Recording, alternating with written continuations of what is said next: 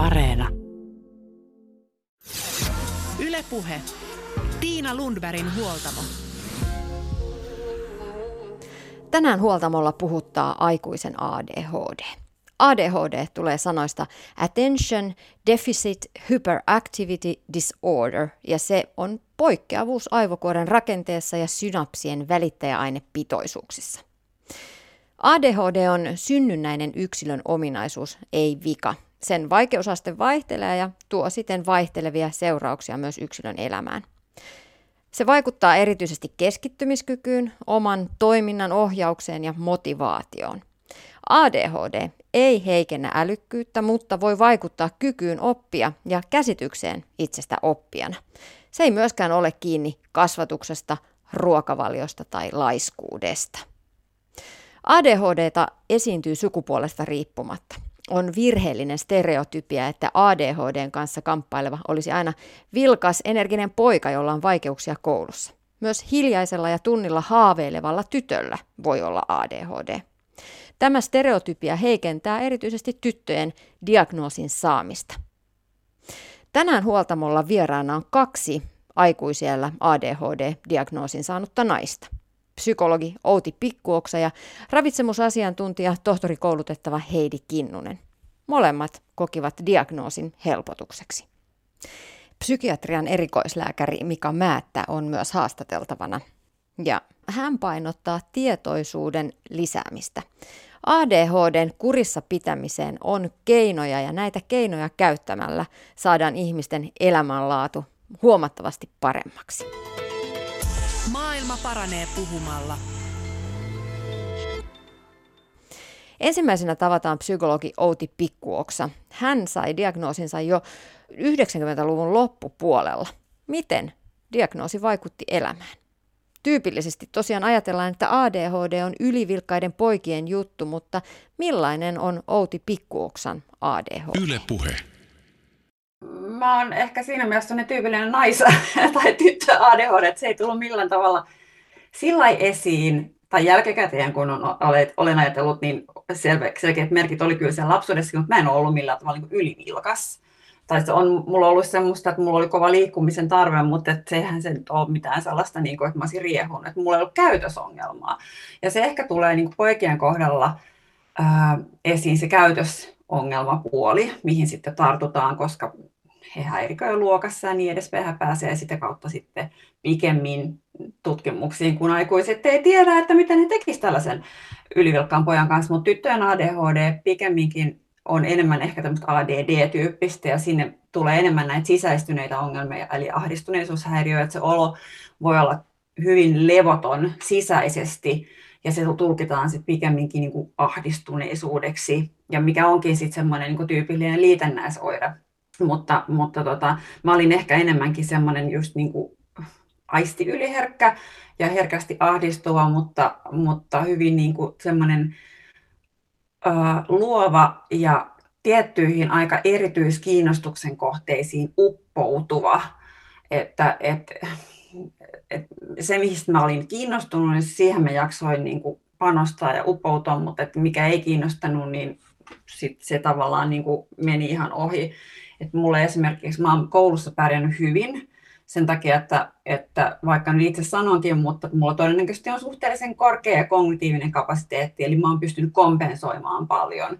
Ja se oli nimenomaan niin kuin peruskoulussa. Että lukiossa oli sit paljon haastavampaa, kun se oli vapaampaa ja siellä oli laajempia asiakokonaisuuksia, että olisi itse lukea. Mä muistan esimerkiksi kirjoituksiin, niin en mä pystynyt lukemaan, kun en mä jaksanut keskittyä siihen, että, että sit se oli enemmänkin semmoista niin kuin hirveän ahdistavaa ja painostavaa, että mä luin siitä romaaneja ja kaikkea muuta.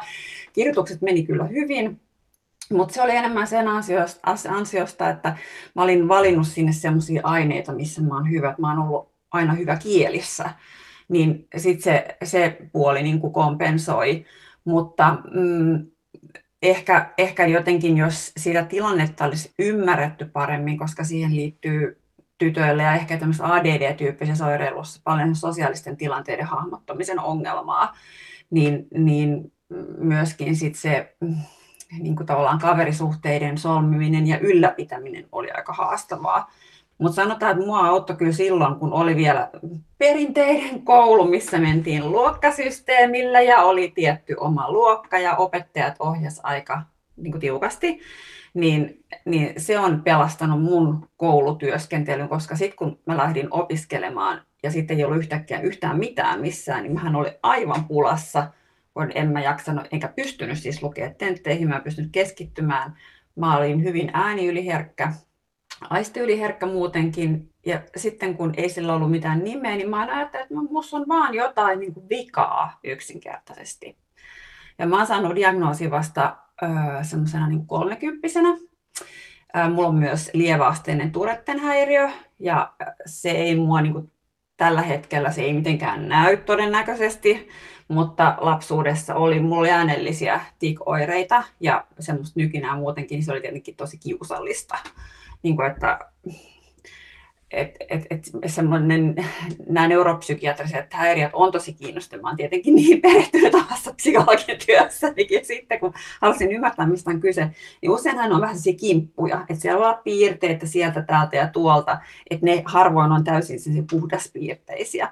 Mutta sitten jos mä mietin nyt mun tytärtä, jolla myös on ADD, niin hän esimerkiksi on koulut käynyt jo hyvin erilaisissa olosuhteissa, että, että lukio oli täysin niin kuin digitaalinen, mikä on niin kuin ADHD-ihmiselle usein aika hankalaa, koska siellä ei ole mitään konkreettista. Sä et kirjoita käsin muistiinpanot. Mua auttoi se, että mä kirjoitin muistiinpanot käsin, niin kuin hänkin on tehnyt. Ja, ja samoin mua auttoi se, että mä piirustelin siellä aina, niin kuin, mulla on paperit ja vihkot täynnä kaikenlaista pientä piirustelua, koska se auttoi mua keskittyä kuuntelemiseen. Mutta se, on, se koulunkäynti on tältä osin muuttunut, plus että on luokattomuus, ja luokattomuus on yläasteella ja kurssimuotoisuus, ja yhä enemmän täytyy itse valita asioita hyvin nuorena mihin mä en olisi ainakaan yhtään pystynyt. Mä en tiedä ollenkaan, mitä mä haluan. Mä en tiedä pitkään aikaa, mitä mä haluan edes siinä vaiheessa, kun mä lähdin opiskelemaan, mutta saatikaan sitten, että jos mä olisin joutunut yläasteella tekemään jotain valintoja, niin, niin siellä nyt oli aika simppeliä se. Niin, niin se on ehkä ollut tämmöinen tyypillinen äh, huomaamatta jäänyt lieväasteinen ongelma, joka on enemmänkin näyttäytynyt mulle myöhemmin niin mielenpahoinvointina, ahdistuneisuutena, ja, ja niin kuin sen kanssa mä olen paljon enemmän joutunut tekemään sit myöhemmin töitä siinä vaiheessa, kun ymmärsin, että mikä siellä ehkä se pohjasyy on. Ja sitten kun olen jälkeenpäin tutkinut, tämä tulee vasta mun äidin suvun puolelta, siellä on paljon ADHD-ihmisiä, osalla diagnoosi, osalla ei, niin se on tietysti auttanut tuomaan semmoista niin kuin armollisuutta itseä kohtaan ja sitä itsemyötätuntoa, mitä olen paljon itse harjoitellut ja myös omille asiakkailleni paljon ohjaan, niin, niin tota, ehkä, no kuten huomaa, vastaukseni ovat rönsyille, että sitä tavaraa tulee, kun se mieli on aika nopea ja vilkas ja, ja ajatuksia on paljon. Niin, niin tässä nyt ehkä sellainen, niin kuin, en voi sanoa, että olisi välttämättä kauhean tyypillinen, mutta tyypillinen siinä mielessä, että, että diagnoosi tuli aikuisena vasta ja ongelma jäi huomaamatta. Ihmeteltiin vaan, että no mitä sä nyt jännität tässä ja miten nyt ahdistut, että koeta nyt vaan reipastaa, vähän niin kuin sen tyyppinen. Ymmärrystä ei tullut. No miten sitten aikuisena, millä tavoin se on vaikuttanut nyt jälkikäteen, kun, kun sulla se diagnoosi on, niin miten se on sitten aikuisena vaikuttanut elämään? No, mua tietysti suunnattomasti helpotti se, että mä sain lääki- lääkityksen diagnoosin myötä, että, että sehän on helpottanut keskittymistä aivan valtavasti ja myös ahdistuneisuusoireita. Mutta sanotaan, että ennen sitä, niin mm, no mä olen ensinnäkin todennut, että, että tarvitsen tietyn määrän vaihtelua ihan työpäivän sisään.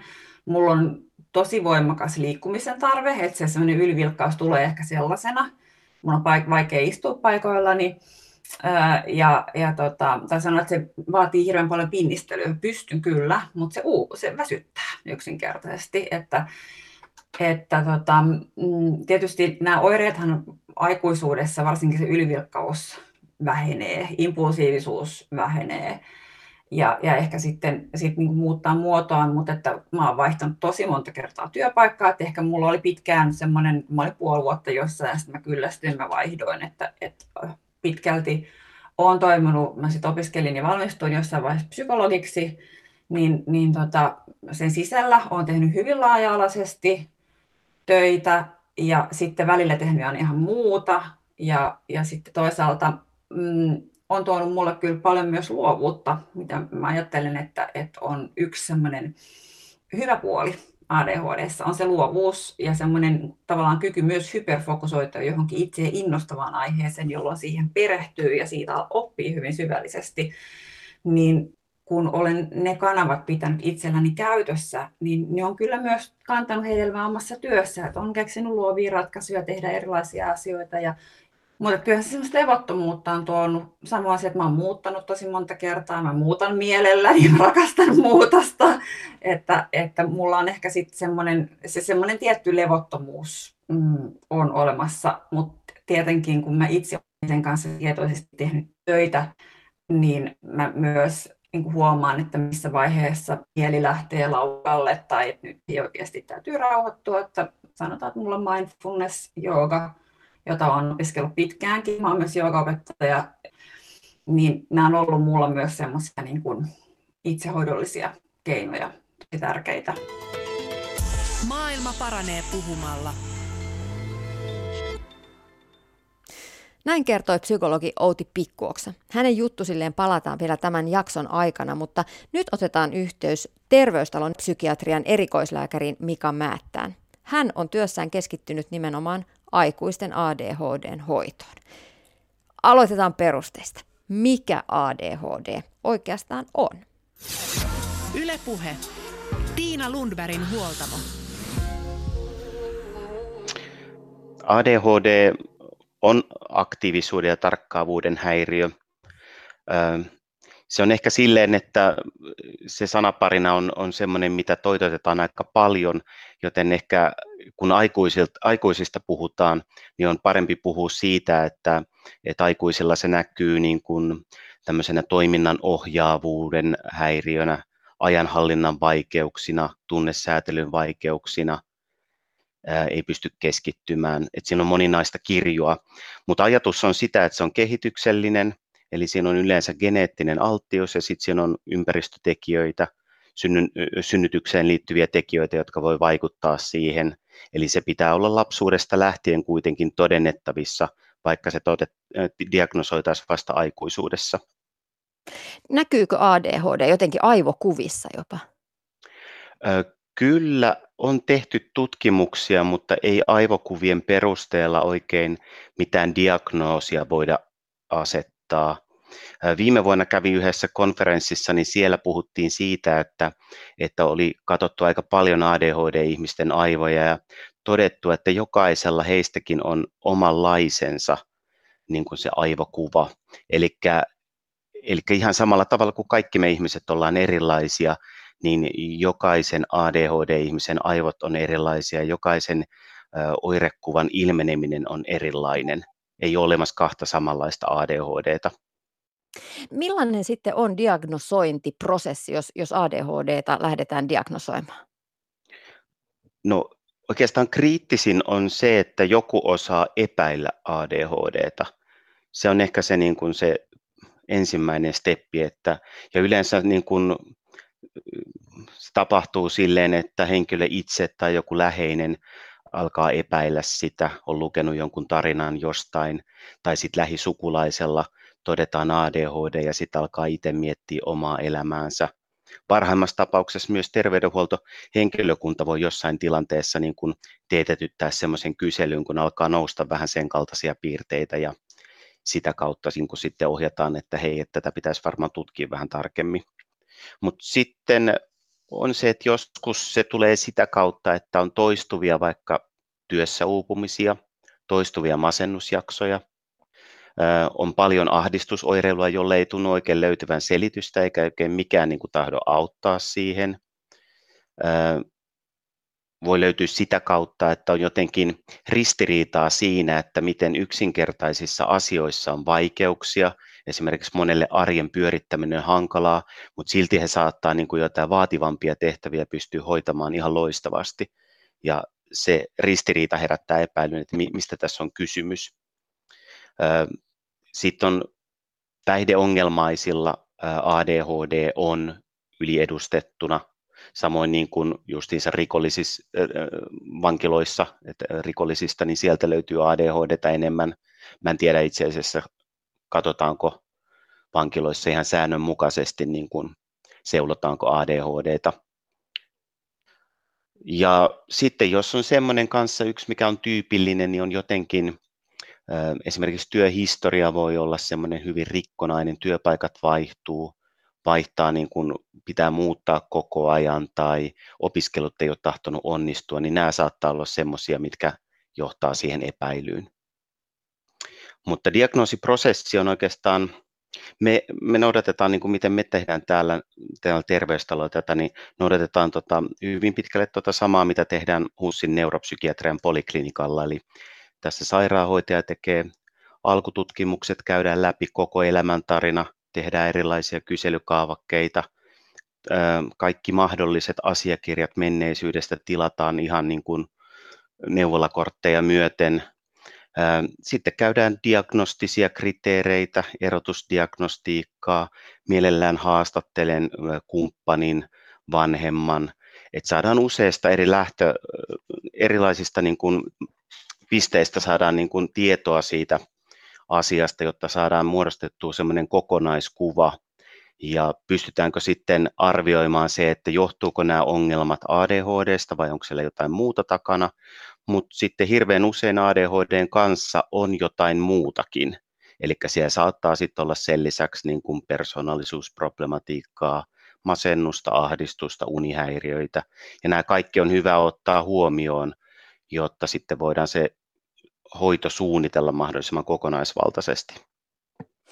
Voiko olla myös niin, että on olemassa ihmisillä tällaisia niin ADHD-tyyppisiä oireita, mutta pystyy elämään sen, sen oire, niiden oireiden kanssa ilman, että on diagnoosia, että on vaikeuksia keskittyä ja, ja vaikeuksia tällaisissa niin kuin käytännön toimissa ja laskut jää maksamatta ja, ja kämppä on sotkuinen, kun ei huomaa, että se on, se on siellä pitäisi siivota. Niin voiko olla vain niin kuin ihmisen myös piirre?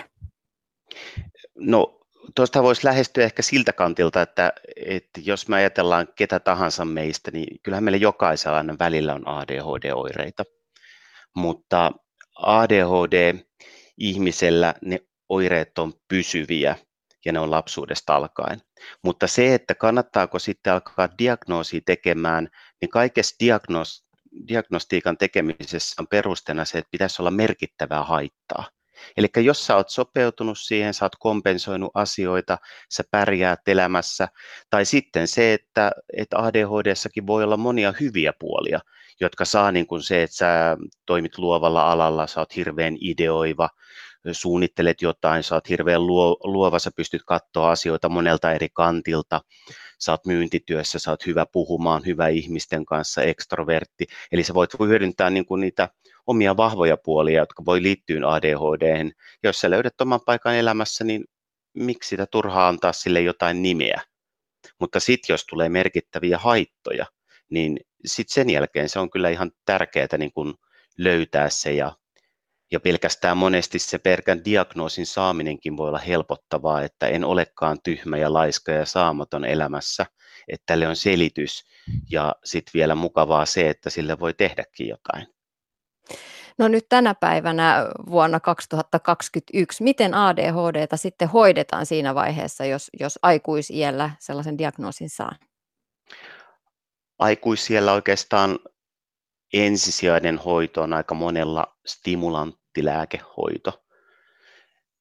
Sen lisäksi sitten, että riippuen siitä, että miten hankala se oireisto on, niin voi olla, että tulee neuropsykologista kuntoutusta tai neuropsykiatrista valmennusta. On hyvä saada tietoa siitä ADHDstä, että mitä kaikkea se on ja mihin kaikkea se vaikuttaa. Joillakin se ADHD-lääkityksen saaminen auttaa siinä, että alkaa pystyy paremmin keskittyä ajattelemaan ö, omaa historiaansa ja omaa elämäänsä ja saattaa olla, että sieltä tulee sitten asioita menneisyydestä käsiteltäväksi ja voi olla, että psykoterapia on tarpeen siinä vaiheessa. Eli välillä se on pelkästään lääkehoitoa, välillä se on kombinaatiota näistä erilaisista mahdollisuuksista. Aikuisten ADHDsta on vasta viisi, viime vuosikymmeninä alettu puhua ja tietoakin on aika vähän tarjolla. Kuinka yleistä on aikuisten ADHD? No ihan tarkalleenhan me ei tiedetä, kuinka yleistä se on just sen takia, että, että tätä ei ole vielä kovin pitkä. Vasta 90-luvulla alettiin niin kuin enemmän tiedostaa, että, että aikuisillakin tätä voi olla. Ja kyllä se tietoisuus on levinnyt varsin, varsin hitaasti. Käypähoito suosituksen mukaisesti, niin siellä puhutaan 2,5-3,4 prosenttia. Maailmanlaajuisesti puhutaan 5 prosentista. Mutta se on sinällään, niin kuin tuossa mä kerran laskin sen, että jos, jos meillä olisi 2,5-3,4 prosenttia, niin se aikuisväestöstä, että jos ajattelee semmoisen niin työssä oleva 18-64-vuotiaat, niin se tarkoittaa tuommoista noin 100 000. Eli se on kuitenkin aika paljon. Psykiatrian erikoislääkäri Mika Määttä, äh, sanoit juuri, että tosiaan tuolla äh, vankiloissa vankiloissa ADHDta paljon löytyy. Joidenkin, joidenkin lähteiden mukaan vangeista jopa puolelta tai neljäs osalla voisi olla ADHD-oireita. Se on siis yliedustettu rikostilastoissa. Mi- mitä tälle asialle voidaan tehdä? No kyllä se varmaan se kaikkein tärkein, tärkein asia on se, että pystyttäisiin se epäily herättämään jo mahdollisimman varhain lapsuudessa tai nuoruudessa mitä aikaisemmin niin kuin siihen saa apua, niin sitä paremmin on, varmistuu se todennäköisyys, ettei joudu rikollisille poluille, koska joillakin ADHD liittyy sillä tavalla impulsiivisuutta, ettei oikein niin kuin lähtee kauhean herkästi mukaan eikä mieti välttämättä tekojensa seuraamuksia, on alttiimpi erilaisille addiktioille, saattaa olla semmoista adrenaliinin nälkää, että hakee erilaisia niin kuin uusia juttuja, on helposti lähteä mukaan niin kuin kavereiden kanssa johonkin ja saattaa olla silleen, että, että pinna on aika herkässä, että ärsyyntyy, suuttuu, raivostuu herkästi, tylsistyy herkästi ja pitää hakea taas jotain uutta. Eli siinä on tämmöisiä asioita, jos, jos niin kuin niitä, ne pääsee vallalleen siinä vaiheessa, kun alkaa tulla nuoruuden piirit, niin tota, se on sen takia niin kuin lapsuudessa kannattaisi napata kiinni. Ja samoin tietysti se, että jos se koulumienestys menee sillä tavalla, että alisuoriutuu koulussa ja jatkuvasti saa vaan negatiivista palautetta, niin kyllähän se vaikuttaa kanssa siihen, että voi tulla semmoinen hälläväliä asenne. Eli sanoisin, että yksinkertaisuudessaan se, että mahdollisimman varhain pystyttäisiin saada, saada kiinni nämä, joilla on ADHD, ja sitten, että heille saataisiin riittävästi apua. Eroako sitten lapsuuden ADHD aikuisuuden ADHDsta? Eli oikeastaan kysyn sitä, että, että voiko se, muuttuuko se niin kuin oirekirjo jotenkin sitten, kun tullaan sieltä lapsuudesta aikuisuuteen? Joo, kyllä se muuttuu ja no ensinnäkin on sille, että, että joillain se muuttuu niin, että se oirekuva – lievenee niin paljon, että oikeastaan sitä ADHDta ei juurikaan ole, että, että arvioidaan, että ehkä noin 15 prosentille käy näin, että lapsuuden ADHD ei enää esiinny aikuisuudessa. Suurella osalla se kuitenkin esiintyy, mutta se muuttuu sillä tavalla, että, että se, että jos, jos lapsena on ollut niin kuin yliaktiivinen fyysisesti, niin se muuttuu enemmän semmoiseksi sisäiseksi levottomuudeksi tai tai vaikeudeksi rentoutua. Tuntuu, että koko ajan pitää olla jotain tekemässä tai jonnekin menemässä. Tai sitten saattaa olla semmoista niin kuin mielenvaellusta, että tuntuu, että päässä on koko ajan sata kanavaa auki ja sitten on hirveän vaikea niin kuin pysähtyä oikeastaan mihinkään. Sitten samoin aikuisuudessa tulee ehkä korostetummin ne hankaluudet esille, koska alkaa olla vastuualueita enemmän, että siellä on sitten opiskelut ja työelämä ja pitää huolehtia itse arjesta ja saattaa olla lapset. Ja, eli tavallaan voisi ajatella jonglööriä, että lapsena voi olla peruskoulussa vielä, että jos se kahta palloa heittelet, niin se ei ole kauhean vaikeaa, mutta aikuisuudessa, kun sulla on kuusi palloa, niin ehkä alkaa jotkut pallot jo pudota, ja, tai ainakin se vie hirveän paljon energiaa ja ihmettelee, että miksi on jatkuvasti niin kuin väsynyt ja tuntuu, että ei jaksa asioita. Impulsiivisuus monesti lievenee aikuisuuteen mennessä, mutta se ei tarkoita sitä, että joillain on edelleen impulsiivisuutta. Mutta se saattaa olla sille, että se impulsiivisuus ei tule minään semmoisena ehkä niin kuin miten perinteisesti ajatellaan impulsiivisuutta, vaan se saattaa tulla siinä, että on malttamaton odottamaan niin kuin puheenvuoroa, puhuu päälle ja impulsiivisesti niin kuin sanoo asioita, ei ehkä mieti, mieti sanomaansa ja tämän kaltaisesti. Ja sitten tietysti aikuisuudessa prosessit on yleensä hankalampia, eli tämä toiminnan ohjauksen vaikeudet, eli kun pitäisi suunnitella joku juttu ja aloittaa kaikki ne eri vaiheet siihen ja saattaa asiat loppuun ja estää sitten se, että jos mulla tuleekin joku muu ajatus mieleen, niin mä en sitten kuitenkaan lähde tekemään sitä ja Eli tämä toiminnan ohjaus on monesti sit aikuisuudessa haastavaa. No miksi on tärkeää, että aikuiset ihmiset tulevat ikään kuin ulos kaapistaan ja kertovat siitä omasta diagnoosistaan? Se, että, että jos meillä on kuitenkin semmoinen 100 000 suunnilleen ihmistä, joilla, aikuista, joilla on ADHD, ja se, silloin kun puhutaan ADHDsta, niin se aiheuttaa merkittävää haittaa ihmissuhteissa, opiskelussa, työelämässä, niin yhteiskunnallisestihan se on iso asia. Nämä ihmiset niin kuin alisuoriutuu, nämä herkemmin niin kuin on alttiimpia ajautumaan päihdeongelmiin, on alttiimpia saamaan erilaisia psykiatrisia probleemia, alttiimpia siihen, että, että työssä pärjää huonommin, työpaikat vaihtuu ja, ja tavallaan niin kuin ne ei saa omaa potentiaalinsa käyttöönsä. Et se, on, se on yksi tämmöinen iso juttu. Ja tietysti ADHD voi altistaa tapaturmille ja liikenneonnettomuuksille. Ja on, on todettu myös että tiettyjä terveydellisiä haittoja, ihan fyysisiä, että voi, voi altistaa niin kuin esimerkiksi ylipainolle. Niin tämä on yksi. Mutta sitten tietysti se henkilökohtainen kärsimys, mikä näihin liittyy. Eli se, että pahimmillaan se johtaa siihen, että, että parisuhteet on vaikeita, koska, koska niihin tulee ongelmia tämän ADHDn takia anna omaa panostaan siihen arjen pyörittämiseen ja toinen kyllästyy siihen tai ei jaksa kuunnella toista ja tulee parisuuden riitoja, mm, on liian helposti ärtyy ja ärsyyntyy ja tulee semmoisia tunnepurkauksia ja ne aiheuttaa ongelmia.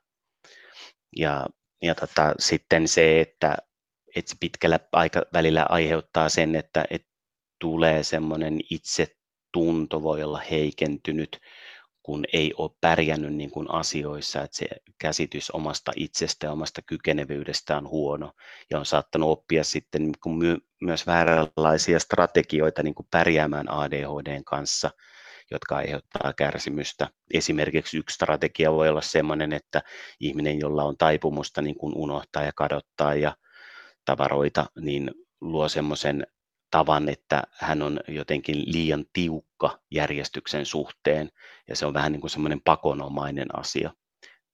Eli siinä on oikeastaan tämmöinen yhteiskunnallinen ja inhimillinen kärsimys, että sen takia niin kuin kannattaa, kannattaa tätä asiaa niin kuin levittää laajemmalle ja saada apua ihmisille lääkehoitoa on, on tarjolla ADHD-diagnoosin jälkeen. Psykiatrian erikoislääkäri Mika Määttä, onko myös jonkinlaisia muita keinoja olemassa, jolla, jolla ADHD-diagnoosin saanut ihminen pystyy helpottamaan arkea ja, ja sitten parantamaan keskittymiskykyään ja, ja selviämään niistä arjen haasteista paremmin? Joo aikuisella kyllä korostan sillä tavalla sitä lääkehoitoa, että se lääkehoito on monesti semmoinen, että sillä saadaan aika nopeasti apua asioihin.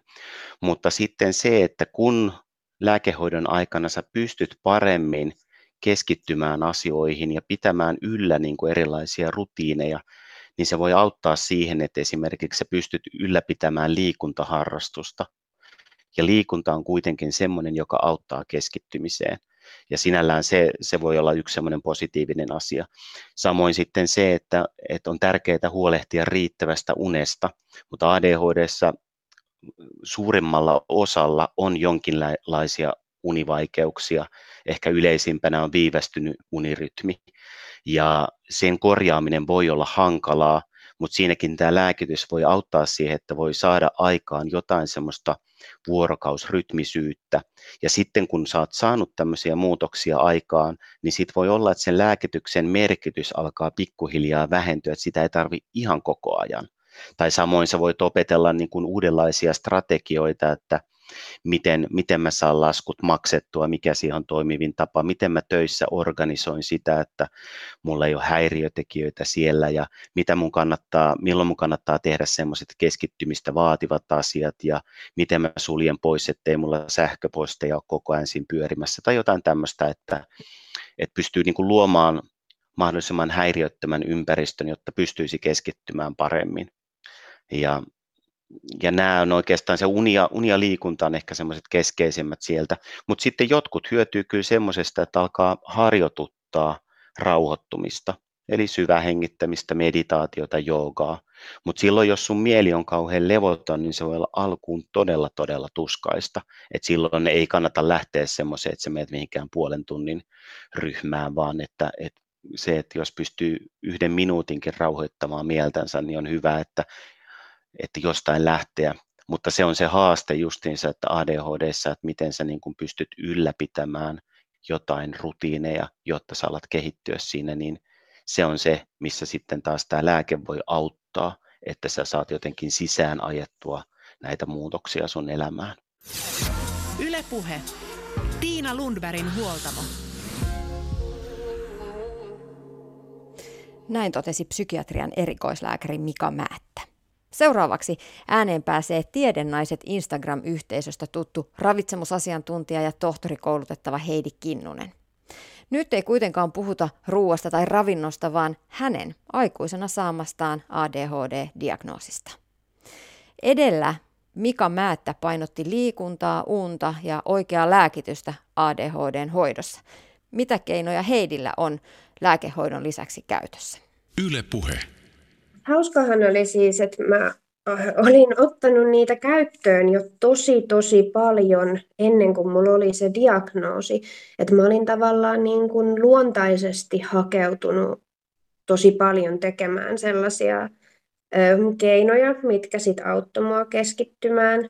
että mulla on Mulla on aika pitkä lista niistä, mutta erityisesti just tälleen, kun mä koitan keskittyä, niin nytkin mä täällä piirtelen paperille, että mä pystyn vähän pitämään niitä mun ajatuksia kasassa, kun ne ADHD-aivot on sellaisia, että sit kun tulee joku pienikin ärsyke, niin sit silleen huomaa, että oh, tuolla ulkona lentää muuten tollainen lintu, jolla on mustat sulat, että mikäköhän lintu se on, ja sitten se ajatus niin kun katkeaa niin sitten kun piirtelee, niin ne vilkkaat aivot saa niin kuin sopivasti stimulaatiota ja sitten se ajatus pysyy paremmin kasassa. Mä käytän myös ihan hirveästi listoja.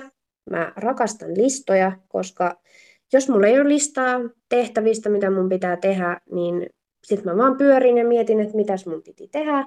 Ja sitten mä keksin, että voisin itse asiassa neuloa koko päivän, jos mulla ei ole sitä listaa niin eh, sitten mä kirjoitan sinne listaan ne asiat ja sitten mä saan, piirrän siihen pienen boksin ja sitten mä saan, kun mä oon tehnyt sen, niin tikata sen boksin siitä ja siitä tulee hyvä fiilis. Ja se myös auttaa tosiaan sitten ö, pilkkomaan niitä tehtäviä pienempiin osasiin ja ö, muuta. Ne on helpom, niin kuin helpommin hallittavalta tuntuvia. Ja jos on joku tylsä juttu, niin mä otan siihen yleensä silleen, että mulla on joku palkinto, kun mä oon saanut tehdä sen tai niin kuin tehtyä sen kuten että saan kahvikupillisen, koska kahvi on parasta. Mutta mä kans liikun monipuolisesti. Mun on pakko saada liikettä oikeastaan joka päivä. Et ei välttämättä mitään hikitreeniä, mutta se, että edes vaikka kävelee, niin jotenkin semmoisen niin kävelyn jälkeen öm, mä tu, musta tuntuu, että ne mun ajatukset on jäsentynyt. Että äh, kun se, miten mä kuvaisin sitä, miltä mun päässä, mitä, mitä mun päässä niin kuin on, niin siellä ei ole koskaan hiljasta.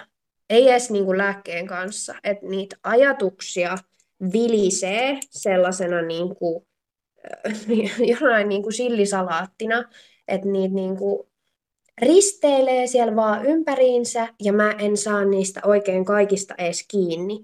Et ihan kun siellä olisi niin kuin telkkari, missä on kymmenen kanavaa samaan aikaan päällä ja joku muu vaihtelee niitä kanavia, että se vaan niin kuin on semmoista sillisoppaa, niin sitten kun mä liikun, niin liikkuessa mä saan jotenkin jäsenneltyä ne ajatukset, mitä mun päässä on.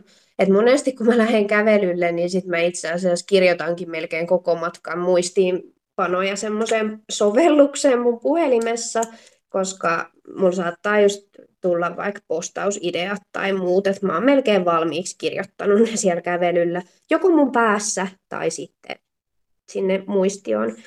Paras olisi laittaa sinne muistioon, koska mä en välttämättä muista niitä, vaikka olisin ne muka valmiiksi tehnyt.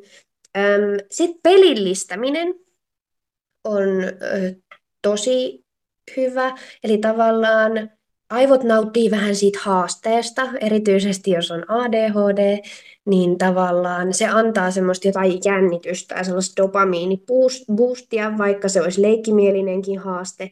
Eli tyyliin, jos siivoaminen on hankalaa, niin kun, no mä inhoan siivoamista, erityisesti tiskejä, öm, niin asettaa itselleen aikarajan, että minkä verran voin 15 tai 25 minuutissa tehdä, että minkä verran mä ehdin tehdä tässä ajassa. Niin sitten siinä tulee semmoinen, niin että okei, okei, nyt me tehdään. Sitten on siis tietysti, mulla itsellä ei ole käytössä psykoterapeuttia tai toimintaterapiaa tai ADHD-valmennusta, mutta nämä on myös niin kuin hyviä keinoja. Ja no, tosi, tosi monia niitä keinoja on on kyllä, että pitää vaan löytää itselle toimivat. Et kaikki tämmöinen niinku fidgetöinti, eli tämmöinen niinku oheistekeminen, kun pitää keskittyä, niin on yleensä hyvä. Sä oot mukana Tiedennaiset yhteisössä. Teillä on Instagram-tili, missä, missä tuotte esiin faktaa huuhaan sijaan ja nostatte tiedeasioita esille. Tässä muutama viikko sitten kirjoitit teidän yhteisössä siitä, että sulla on diagnosoitu ADHD. Miten se vaikuttaa sun elämään? Se tällä hetkellä vaikuttaa erityisesti siinä, kun mulla on lääkitys, niin se vaikuttaa siihen, että mulla tulee sellaisia hyperfokuksia. Eli sitten tavallaan mä keskityn vähän liikaakin sellaisiin asioihin, mitkä ei eikä ole välttämättä oleellisia, mutta kun ne on tosi kiinnostavia. Et esimerkiksi just nyt mä haluaisin vaan kaikki päivät neuloa ja ideoida neulomuksia ja illalla kun mä menen nukkumaan, niin mun päässä on neuleohjeita ja aamulla kun mä herään, niin mä ajattelen ensimmäisenä neuleohjeita. vaikka se ei ole mitenkään mun työ, mä en saa sitä rahaa. Mutta sitten ennen sitä lääkitystä niin kun selkeimmät oireet oli just se, että mun oli tosi vaikea keskittyä erityisesti niihin asioihin, mistä mä en ollut kiinnostunut. Ja sellaiset tylsät ää, tavallaan niin kuin rutiinitehtävät, kuten laskujen maksaminen, lääkkeiden ottaminen, siivoaminen, kirjanpito, niin ne on välillä ollut siis aivan niin kuin ylitse pääsemättömän vaikeita. Että mä saatan vaan tuijottaa sitä lääkepurkkia aamulla ja todeta silleen, että en mä jaksa ottaa sitä. Vaikka mä muistan sen ja mä näen sen, niin mä en vaan ota sitä. ja sitten no ylipäänsä se, että työmuisti on tosi huono, se on edelleenkin kyllä aika huono.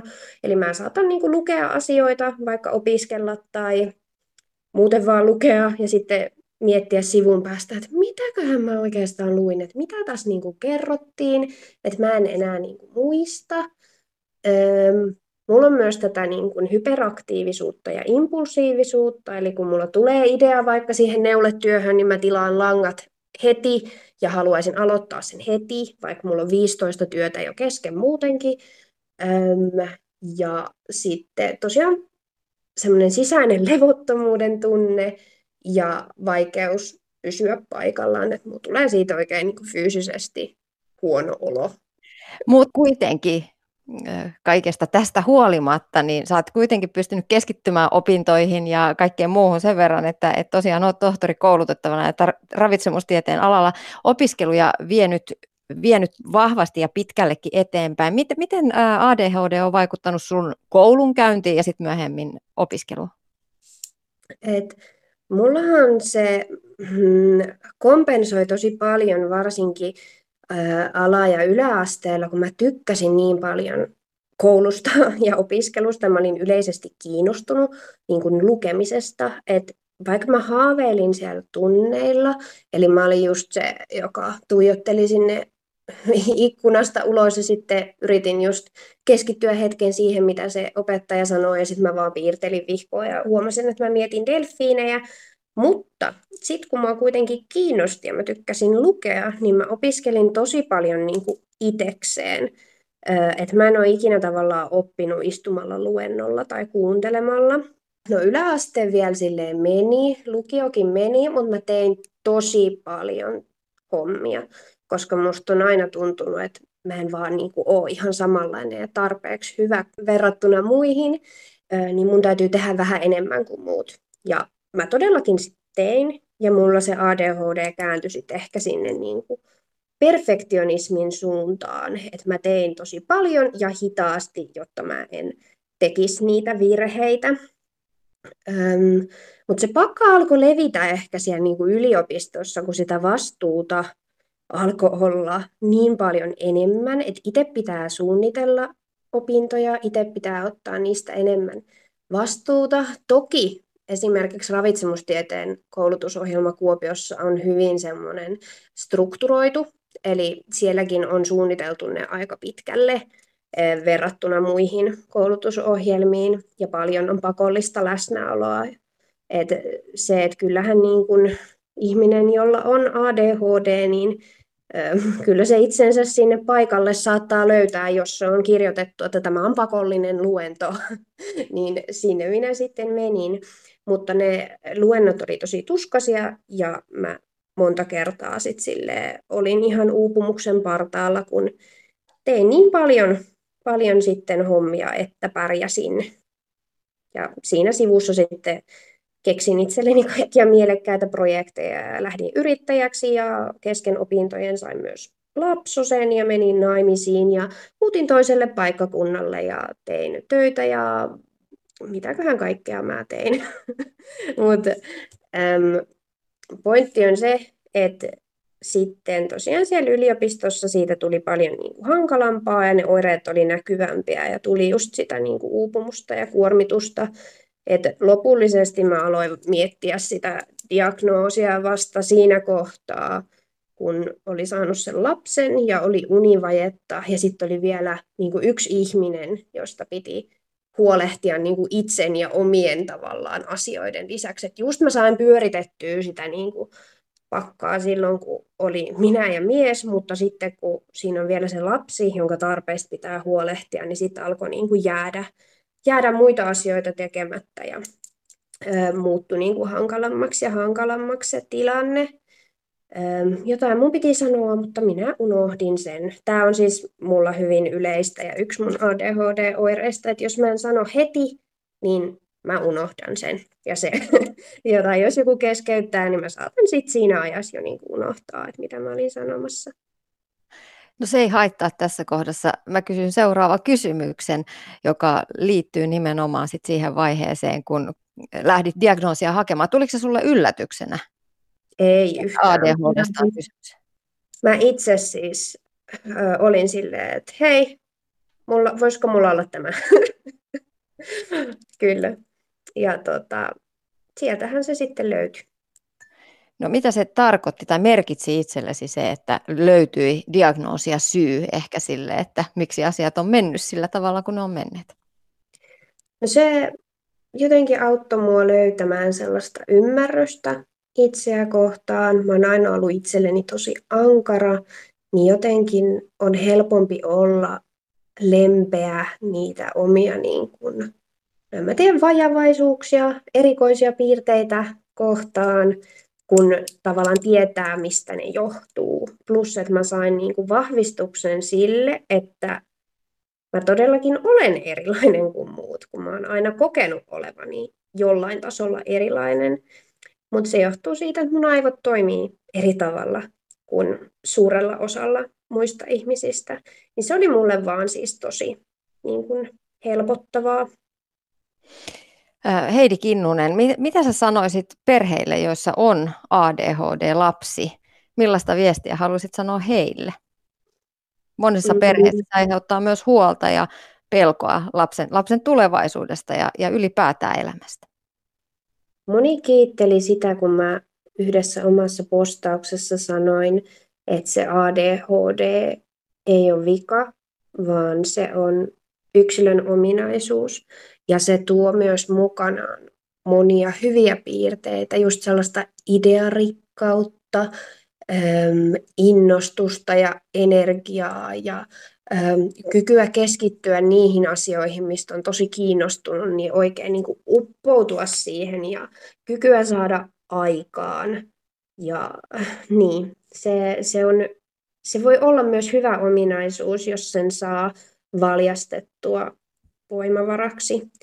Ja ennen kaikkea siitä näkökulmasta, jos nyt miettii, että mitä se lapsi tarvii, niin paljon hyväksyntää. Että se, että sä tiedät, että siinä lapsessa on, tai lapsella on niitä niin kuin, mm, ADHD-piirteitä, niin pyrkii hyväksymään ne piirteet siinä lapsessa ja se auttaa jo ihan hirveästi ymmärtämään, että miksi se lapsi käyttäytyy niin kuin käyttäytyy. Ja toisaalta, jos omalla lapsella on ADHD, niin kannattaa välillä kääntää katse sinne peiliin, että voisiko itsessä olla myös näitä piirteitä, koska ADHD on hyvin vahvasti perinnöllistä ja yleensä löytyy niin kuin välittömästä lähiperheestä niin kuin joku, että jos se ei löydy niin kuin vanhemmilta, niin sitten jostain niin kuin lähisuvusta. Et se on niin kuin hyvin vahvasti perinnöllinen tekijä. Toisethan ei tykkää ollenkaan puhua siitä, että se olisi edes sairaus. Et tokihan se riippuu siitä, että kuinka vakavasta tai niin kuin vaikeista oireista on kyse, mutta mä puhun itse enemmän ominaisuudesta. Kyse on siitä, millaiset mun aivot on. Ne on äh, hienot ja uniikit aivot ja ne keksii jänniä ideoita ja ajattelee laatikon ulkopuolelta. Ne ei tee musta huonompaa, mutta ne voi olla sellaiset, että mä tarviin erilaisia tukitoimia mun elämässä jossain kohtaa, että mä pystyn keskittyyn ja mukauttaa sitä mun elämää siihen. Mutta pointti on se, että apua on tarjolla ja se on vaan hyvä hakea sitä apua eikä pelätä sitä leimaa. Eli kun ADHD-ihminen, en tiedä vaikka sanoa ADHD-ihminen, mutta mä aina sanon, kokee olevansa hyvä, hyväksytty ja rakastettu sellaisena kuin hän on, hänen omine piirteineen, niin silloin hänen on ehkä helpompi myös tavoitella niitä asioita, mitä hän haluaa elämässään tehdä ja sitten pääsee etenemään. Ylepuhe. Tiina Lundbergin huoltamo. Näin totesi Heidi Kinnunen. Lopuksi palataan psykologi Outi Pikkuoksan luo. Miten ADHD vaikuttaa hänen äitinä ja psykologina?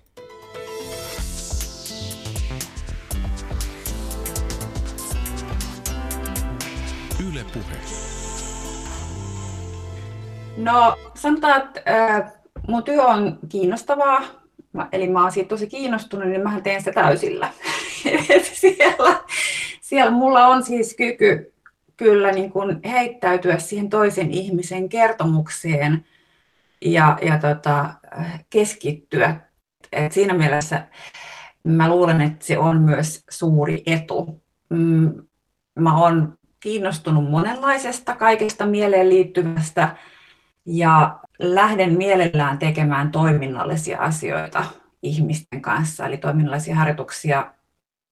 Kun mä opiskelen parhaillaan kognitiivis-integratiiviseksi terapeutiksi, jossa käytetäänkin paljon myös muun muassa kehollista työskentelyä. Ja se mua kiinnostaa paljon. Mutta se haittapuoli on se, että mun on todella vaikea jaksaa istua 45 minuuttia paikoillani, että mä saatan vaikuttaa hieman levottomalta. Ja sitten sen takia ehkä mielellään, mikä musta on luontevaa, että, että saatan tavata ihmisiä kävelyllä. Usein asioista on muutenkin helpompi puhua kävellessä. Että se on paljon luontevampaa kuin taas niin kuin silmästä silmään siellä istuen, vaan ne päät puhuu, kun ihminen on, on paljon niin kuin myös sitä kehollisuutta. Mm, mutta ehkä myös se toinen haittapuoli on se, että mulla on hirveän paljon sanottavaa, mikä kuuluu tässäkin, että mä usein innostun ja saatan vähän puhua päälle. Se on mun huono tapa, että mä joudun usein niin kuin tietoisesti itseäni pidättelemään, mm, nyt mä en sano mitään, vaan mä annan asiakkaalle tilaa ja aikaa kertoa. Mutta tietenkin se myös valikoi siinä mielessä asiakkaita, että varmasti sen tyyppiset asiakkaat, jotka tykkää aktiivisesta työntekijästä, aktiivisesta psykologista, aktiivisesta terapeutista, niin hyötyy. Ja sitten taas ehkä sitten mulle ei valikoidukaan sen tyyppisiä, jotka kaipaisi vaan sitä pelkkää kuuntelevaa korja, korvaa, koska multa lähtee heti niitä ratkaisuehdotukset. Mä oon hyvin ratkaisukeskeinen. Sä oot myös kertonut, että ADHD on vaikuttanut äitiyteesi. Miten, miten ADHD näkyi silloin, kun sinusta tuli äiti? Joo. No sanotaan, että siinä vaiheessa, kun mä sain, mulla on siis kaksi lasta, niin sain lapset, niin en, mulla ei ollut vielä diagnoosia.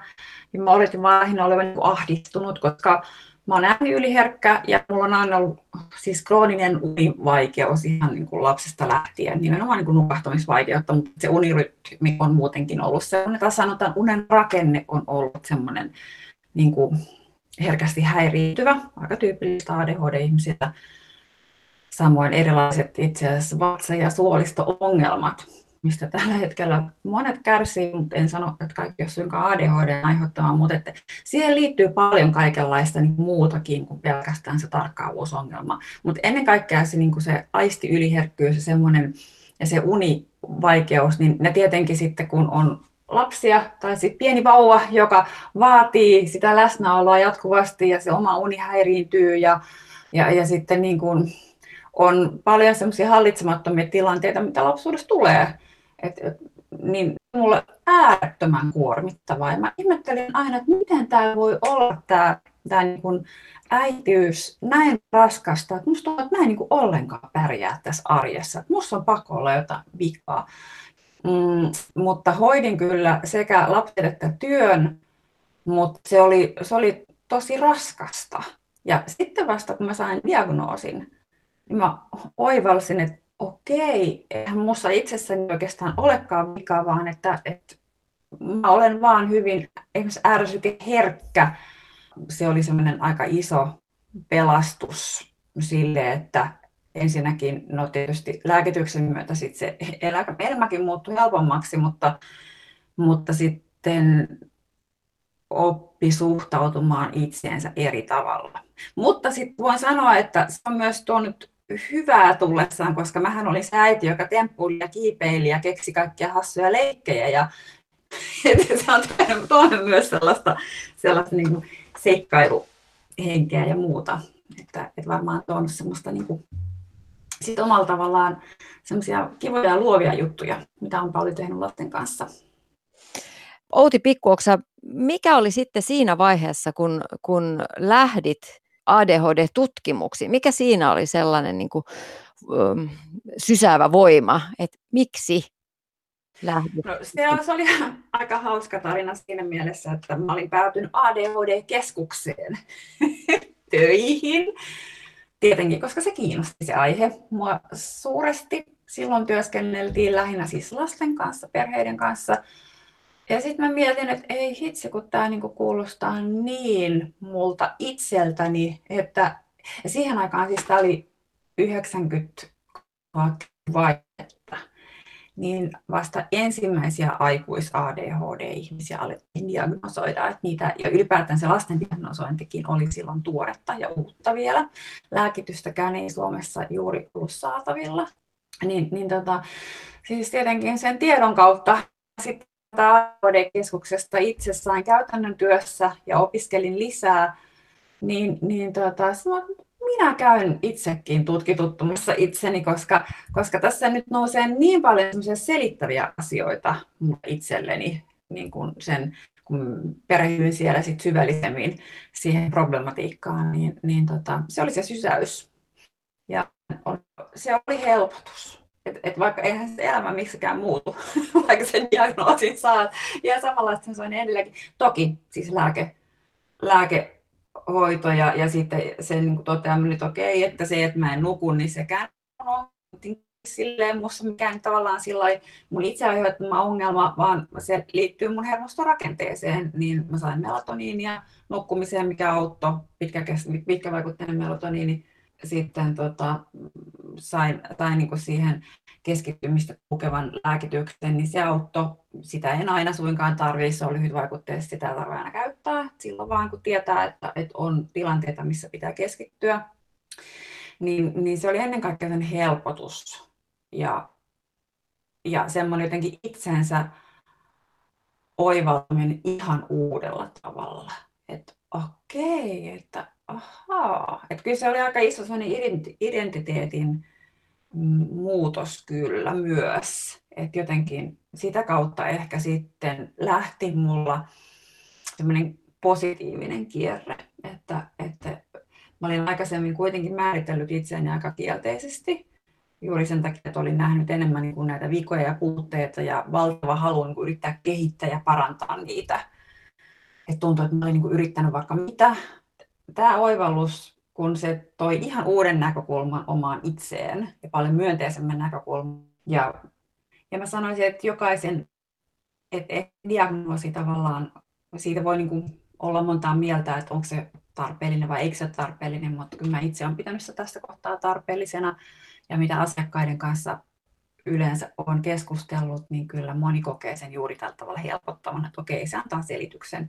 Se ei, se ei oikeuta mihinkään, että mä en saa edelleenkään niin kuin käyttäytyä huonosti sen takia, että totean, että ei se ole minä, kun se on tämä mun ADHD.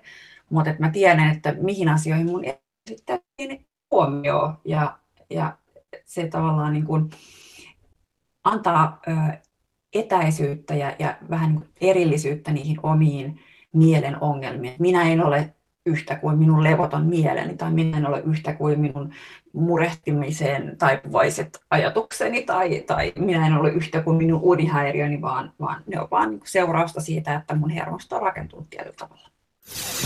Ylepuhe. Tiina Lundbergin huoltamo.